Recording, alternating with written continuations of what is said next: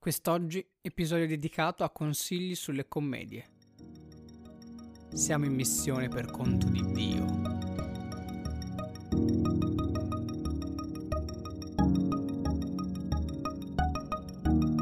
Oggi, episodio di consigli, parleremo in maniera molto semplice e un po' scanzonata di tante commedie, commedie soprattutto americane, per cercare di andare a ehm, dare una carrellata di consigli su quelle che sono secondo noi eh, film che devono essere assolutamente visti per poter comprendere eh, qual è l'idea che Hollywood ha delle commedie. Eh, ci saranno ovviamente, ci sono, è un genere molto abusato e ci sono un sacco di film, e non citeremo ad esempio Woody Allen, non ne citeremo molti altri e abbiamo fatto una semplice selezione che... Mh, ci, che di, di, di, film che abbiamo visto alla verità molti recentemente, altri mm, ci ricordiamo perché sono delle pietre miliari. Partirei da una delle pietre fondanti della commedia americana e partirei da un regista in particolare. E ovviamente, ripeto, altro altro spoiler, altro disclaimer, non ne parleremo in maniera approfondita come molti di questi film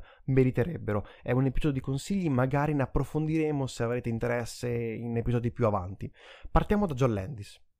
John Landis è uno dei registi di commedie più importanti al mondo, uno dei registi americani più famosi e conosciuti. I suoi film, eh, qualsiasi persona secondo me, eh, volente o nolente, ha visto almeno un film di John Landis, da Una poltrona per due a Animal House. Infatti oggi partiremo proprio da Animal House, film del 1978. Allora, in un college americano, due primini, quelli che iniziano al primo anno, devono scegliere in quale confraternita andare.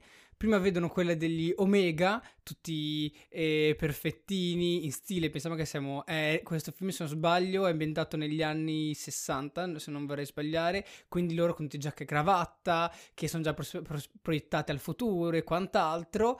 Poi vanno a vedere i Delta che invece sono dei cazzoni. Bevono, eh, si ubriacano, spaccano tutto. Questi due primini imbranati che un po' potrebbero eh, racchiudere gli albori della figura del nerd scelgono i Delta e diventano come loro. Ed è uno dei primi film, anche bisogna tenere conto del contesto storico in cui si andava a svolgere questo, questo film.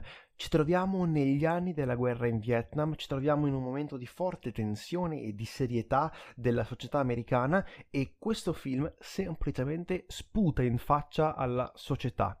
Eh, questo film fa questo, è un film molto volgare, è un film molto demenziale, è l'inizio di questi college movie che diventeranno poi molto eh, famosi e probabilmente abusati. E Animal House è il capostipite ed è una delle migliori commedie che siano mai uscite secondo me sul, sul, grande schermo. Sì, è uno stampo, è una commedia di stampo demenziale dove ci sono anche alcune volgarità per fare ridere, però contiamo che è l'albore di questo genere, è uno dei primissimi film, poi per esempio la Toga Party è nato, se non sbaglio appunto da Animal House e alcuni difetti ce l'ha è che sono passati 40 anni e si riferisce a una era, cioè, era ambientato in una società americana molto maschilista e questo 40 anni dopo si vede e si sente molto personalmente. Però oltre a questo difetto dato dal tempo cioè io l'ho visto poco tempo fa e mi ha fatto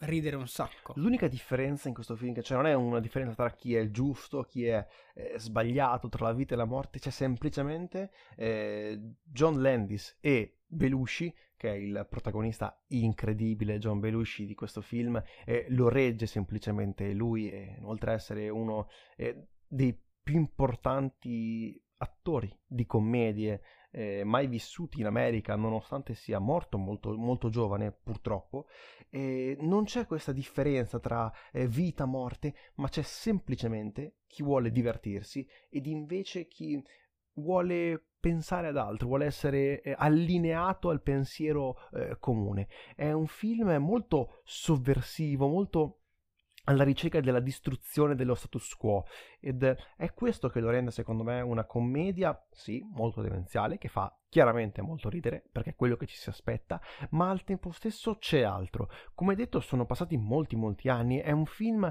uh, che inizia probabilmente a mostrare un pochino le pieghe del tempo, ma questa cosa secondo me invece è molto positiva. È un film che può essere visto e, oggi, può essere visto 40 anni fa e comunque riesce a fare il suo effetto, riesce a dare uh, quello che si, si, prospettava il regista. E, ehm, servirebbe parlarne secondo me molto molto di più, servirebbe mm, credo forse più di un episodio per parlare di quello che è Animal House e per la sua importanza nella storia del cinema e della società americana.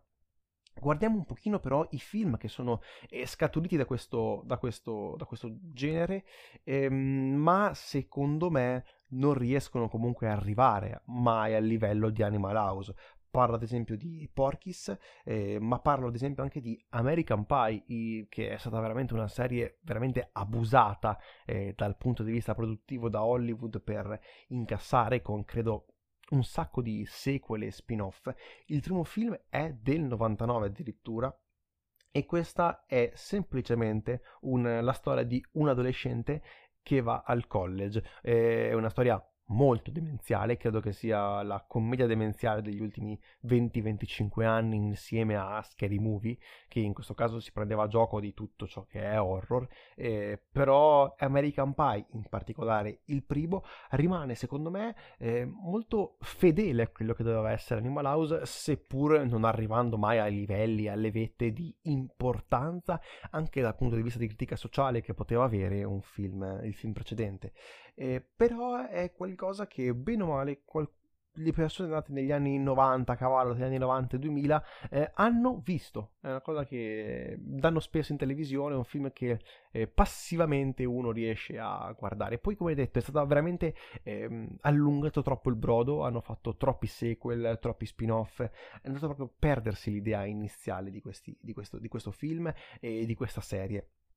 Un altro film derivante da Animal College è Mile College del 2002, dove troviamo tra l'altro un, uh, un Ryan Reynolds eh, nel ruolo del protagonista. E anche questo, non aspettatevi un film intelligente, non aspettatevi un film che lasci qualcosa se non della demenzialità.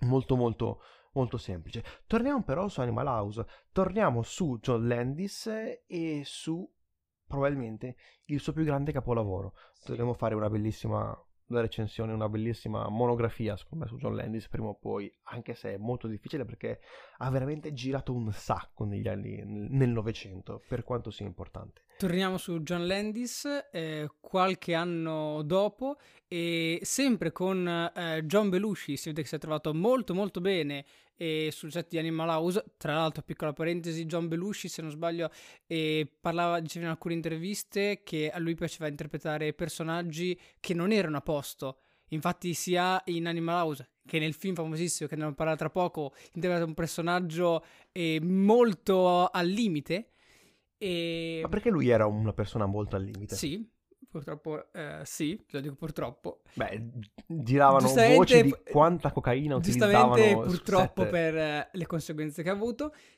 Stiamo parlando del film del 1980 ed è The Blues Brothers. Che credo tutti debbano aver visto, ma chi non l'ha visto noi lo consigliamo perché è probabilmente la commedia, secondo me, eh, suprema americana. Se tu mi chiedi qual è il film che rappresenta questa, questo filone, questo genere, eh, chiaramente ti viene in mente The Blues Brothers. È la prima cosa che a me, bene o male, viene in mente e che io apprezzo in, in questo film. C- Trama in breve per chi non... Beh, la sceneggiatura è scritta da John Landis e Dana e Aykroyd, il quale interpreta anche uno dei due Blues Brothers, l'altro è John Belushi ed è Jake e Dan interpreta Elwood. E Jake è appena uscito di prigione, lo va a prendere suo fratello Uh, perché sono entrambi cresciuti in un orfanotrofio Elwood e si ritrovano per le mani una sorta di missione, cioè far sì che l'orfanotrofio sono cresciuti e non venga venduto al Ministero dell'Istruzione, quindi venga chiuso però devono occupare i soldi in modo legale. Vorrei aprire una piccola parentesi su Dan Aykroyd, John Belushi e tutta la comicità americana che deriva da un programma televisivo in particolare, ovvero Saturday Night Live. Saturday Night Live è, dal punto di vista del, SNL dal punto di vista della eh, produzione comica, eh, soprattutto della televisione statunitense, è una pietra miliare e palestra per tutte queste persone che piano piano diventeranno poi dei grandi maestri della commedia. Eh, sono usciti tra l'altro anche Will Ferrell, ma molti altri attori anche più, più recentemente, come Kate McKinnon, eh, grandi comici che questo, eh, con questo serie televisiva riescono a farsi conoscere ad grande pubblico, una serie veramente di culto che ha tuttora successo credo che sia oramai a 50 anni, 40 anni di messa in onda. Torniamo su The Blues Brothers, torniamo sui due protagonisti che secondo me sono qualcosa di più azzeccato che si possa mai trovare in qualsiasi film. La loro alchimia è qualcosa che non si ritroverà, secondo me, in nessun altro film. Ed è ciò che rende, secondo me, il film memorabile. Questi due personaggi eh, veramente fuori eh, da ogni confine, fuori da ogni eh, idea.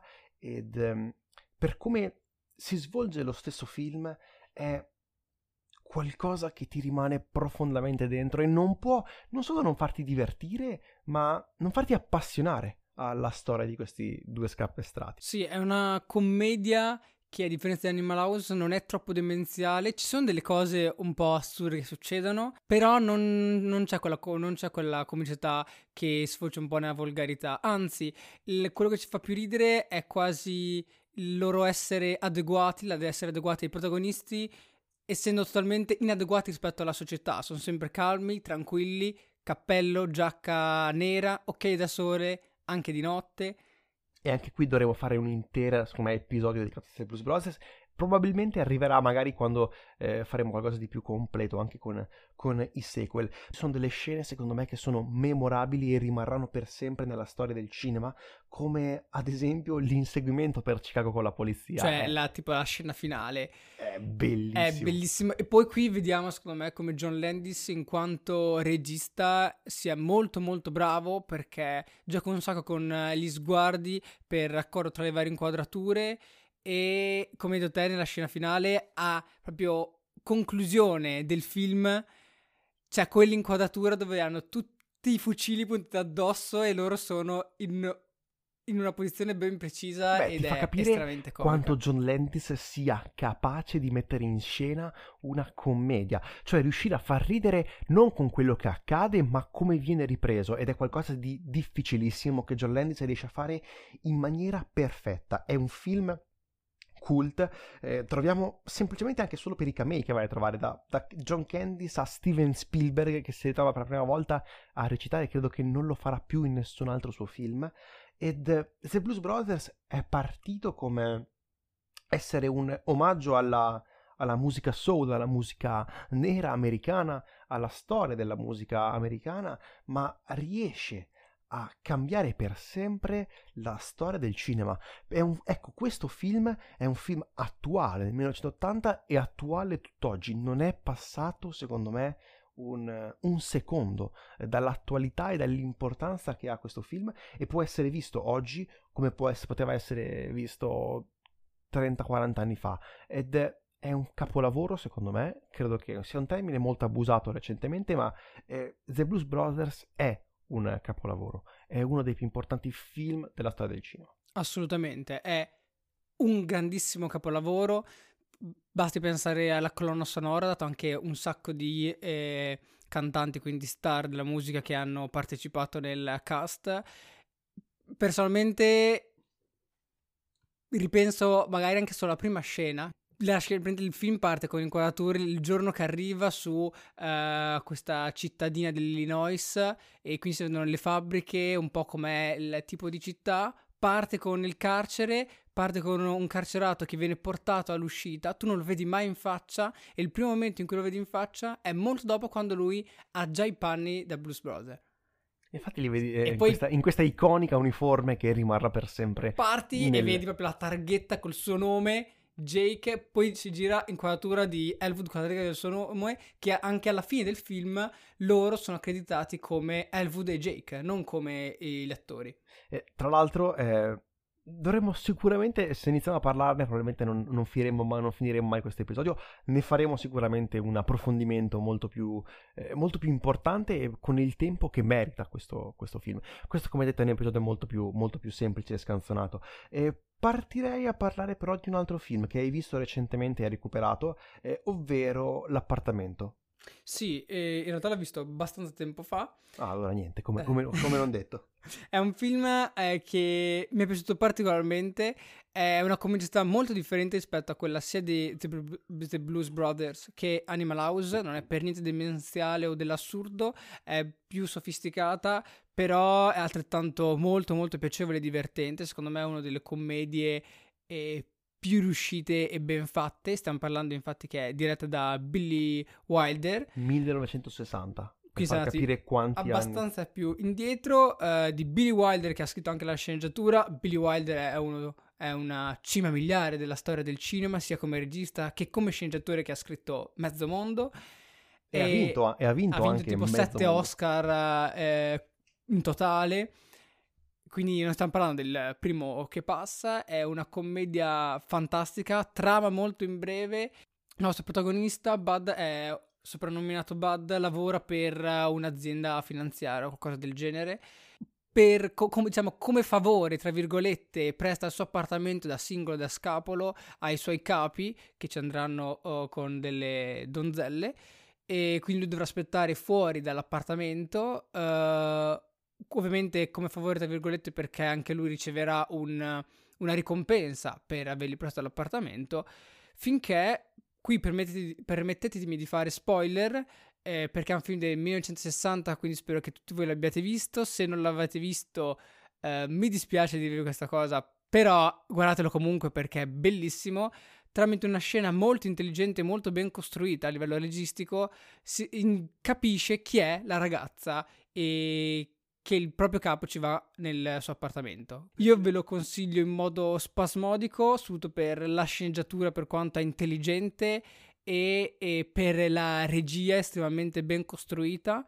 Ovviamente siamo nel 1960, quindi è in bianco e nero, però secondo me questo film non ha limite del colore, è, è fantastico. Anche questo secondo me è un capolavoro. Beh, sì, è chiaro, è una delle grandi eh, pietre importanti sulla quale si fonda la storia del cinema americano, si fonda la commedia americana e visto che è un genere così importante per... è forse il genere più diffuso al, al giorno d'oggi che è sempre stato più diffuso. E la commedia e il dramma che vanno un pochino a ad essere neanche, non è neanche più film di genere, è proprio eh, film mainstream, un film per tutti. Come detto, eh, Billy Wilder, 1960, partirei ora però Uh, con un altro film, un altro film che ha fatto un pochino la, la, la storia eh, del cinema, ma è molto più recente, diciamo 20 anni dopo. Più contemporaneo. Più contemporaneo, quasi, siamo quasi a cavallo degli anni 90, eh, alla, alla, fine degli anni 80, Harry ti presento Sally. Eh, questo film, che è un film comunque ha vinto, ha vinto, anzi è stato candidato semplicemente agli Oscar, mi sembra almeno, almeno una volta, trama molto in breve, due universitari fanno il viaggio in auto da Chicago a New York senza quasi conoscersi. Anzi, hanno una amica in comune e nel corso degli anni continueranno, diciamo, in corso di dieci anni, si incontreranno altre tre volte. Il ragazzo ci prova di volta in volta, ma non va, non, non funziona, non riesce ad, eh, ottenere, non riesce ad ottenere l'attenzione della ragazza. Poi diventano amici e un bel giorno finiscono a letto insieme. La sceneggiatura è, come detto, abbastanza semplice, non è troppo originale, ma è ricca di eh, battute interessanti e frizzanti. È una commedia molto piacevole e molto divertente. Ci sono i due protagonisti che sono incredibili, ma soprattutto anche bellissime, secondo me, le, le musiche. E qui, secondo me, si dovrebbe iniziare ad aprire tutto un un, un, grande filone della commedia perché da lì in poi potremmo quasi iniziare a citare eh, tutto Woody Allen. Eh, secondo me Woody Allen è uno dei grandi maestri della commedia, non ne abbiamo parlato in questo episodio, credo che non ne parleremo eh, per, per, molto tempo perché comunque è un regista molto prolifico, quindi andare a vedere tutti i suoi film è anche complicato e complesso. Sì, tipo da quando ha iniziato a fare film ha fatto un film all'anno, tranne penso abbia saltato in totale otto anni e quindi sono tanti, tanti film. Eh, ci sono, e poi diciamo, ci sono molte commedie che ho apprezzato, poi alcuni film, anzi, mm, ci sono alcune commedie molto molto belle e altre che non sono particolarmente nelle mie corde, quelle di, di, di Woody Allen, però è un grandissimo regista.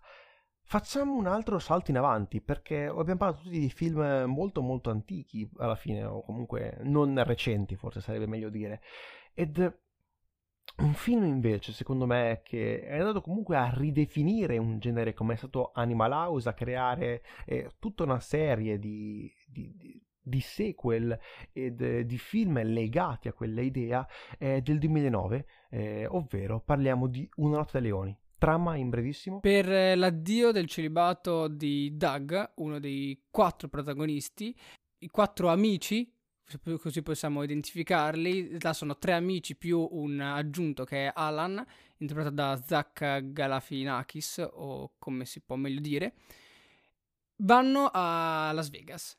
E quello che succede a Las Vegas dovrebbe rimanere a Las Vegas se solo non si fossero dimenticati quello che si deve sposare. Eh, anche questo è un film abbastanza demenziale e al tempo stesso molto molto divertente per quello che va a raccontare. È della regia di Todd Phillips che probabilmente riesce a ottenere il successo più grande non con questo film ma con il Joker e otterrà anche grandi, grandissimi riconoscimenti eh, fino ad ora era considerato un regista un bravissimo mestierante, ma non aveva ottenuto secondo me il successo che meritava, perché comunque è un regista molto molto bravo, è un regista di mestiere che riesce a fare eh, film non solo commedie come Norte da Leoni, ma film anche un po' più importanti ed interessanti come può essere Joker. Detto questo, Una notte da leoni è un film da guardare solo per l'idea che sta alla base di questo film, che è un'idea eh, molto divertente che ti tiene comunque eh, attaccato allo, allo, schermo e per dei protagonisti assolutamente, assolutamente incredibili e divertentissimi. I quattro attori protagonisti, cioè principalmente i tre attori protagonisti che vedremo lungo tutta la storia, riescono a mescolarsi perfettamente e creare un cast eh, esplosivo e assolutamente imperdibile. Eh, Bradley Cooper, che aveva ruoli anche minori fino a quell'epoca, eh, riesce a diventare una grande star del cinema, da lì in poi esploderà completamente. E Zach Galifianakis, che, era, che è un, uno stand-up comedy, un attore di, di stand-up, eh, diventa uno dei più importanti attori comici eh, degli ultimi dieci anni e vi consiglio se siete fan di questo attore di guardare Between Two Ferns ovvero una serie di video interviste prodotta da Will Ferrell un altro attore di cui non abbiamo parlato ma dovremmo sicuramente citare se parliamo di commedie americane secondo me. In questa, in questa serie di video interviste lui insulta i suoi intervistati e abbiamo da Barack Obama a Paul Rudd che si ritrovano in questo vortice di nonsense e cringe a livelli eh, elevatissimi. Vi consiglio assolutamente di seguire queste video interviste e per capire anche la bravura di Zach Galifianakis di far ridere con cose che non fanno ridere. Eh, ed questa cosa si vede all'interno del film Una Leoni in cui ha probabilmente il, il personaggio più iconico di, di, questa serie, non solo, ma anche il più divertente. Inoltre c'è Ed Helms che fa il ruolo di, di, Stu, di Stuart, che è un pochino, ok, la persona più intelligente del gruppo e la quale subisce eh, forse di più le angherie di questo film. E quindi hai questo trittico di persone che, di protagonisti e di caratteri che si amalgamano perfettamente e riescono quindi a creare un, un film, come detto, esplosivo. E cosa molto molto bella, secondo me, e non puoi non dimenticarti, sono le bellissime scene che ci sono all'interno del, dell'hotel di Las Vegas. Eh, cosa un po' che stride, secondo me, su questa commedia è come si va a risolvere alla fine. Anche se però è quasi un McGuffin. Sì, la, la, la soluzione è un po' non tirata via, però giusta per concludere, ma quello che ti resta comunque in questo tipo di commedia non è la, la risoluzione del delitto, possiamo dire, delitto nel senso del, del mistero, ma tutto il susseguirsi di eventi che loro vanno a riscoprire di aver fatto la notte precedente e ci sono delle scene, delle cose imprevedibili che ti lasciano a bocca aperta oppure stai ridendo. Ma sì, perché è un film completamente sopra le righe, cioè eh, ti aspetti qualcosa e vieni completamente e vieni completamente eh, pre- sorpreso da qualcosa di più grande, di più eh, assolutamente impensabile ed riesce perfettamente nel primo film, non riuscirà secondo me nei film successivi, Nota Leoni 2. Il secondo è tipo una mala coppia, il terzo è giusto così per, per incassare, per incassare un sacco di soldi. Sono fatti, sono, a quel punto poi non è neanche più uh, un livello di commedia, ma è semplicemente facciamo, incassiamo e basta. E quindi inizia completamente a perdersi. Secondo me, quello che si trovava in Nota Leoni, che comunque secondo me tra 10-15 anni rimarrà comunque nella storia. Eh, sono già passati comunque dieci anni, quasi praticamente, anzi più di dieci anni. Sì, e secondo me riuscirà a rimanere, ehm, probabilmente non come Animal House, non come The Blues Brothers, non come l'appartamento e non come ti presento Sally, probabilmente, non lo sappiamo, però è una commedia che nel suo piccolo ha fatto grande successo e grande scalpore. E ha comunque innovato un genere che è immenso e quindi molto difficile da portare innovazioni in questa tipologia di commedia. E io direi che possiamo arrivare, possiamo terminare qui questo episodio. Alla fine una chiacchierata molto molto molto semplice. E brevi disclaimer finale. Ci trovate come detto su Instagram, YouTube, eh, Gmail se volete scriverci. E fateci sapere quali sono le vostre commedie americane preferite, quelle che non potete in alcun modo, diciamo, Ehm, togliervi dalla testa. Eh, fate, scrivetecelo, fatecelo sapere. E questi erano i nostri consigli. Poi probabilmente arriveremo ad approfondire eh, di più i film perché meritano molti di questi film un approfondimento eh, che non sia solo un episodio molto veloce di 5-10 minuti a, a film, ma per la loro importanza, secondo me, devono, bisogna spenderci più tempo, bisogna spenderci. Ma direi che noi oggi il tempo per noi finisce qui. E io sono Tommaso. Io sono Aurelio. E questo è l'effetto vertigo.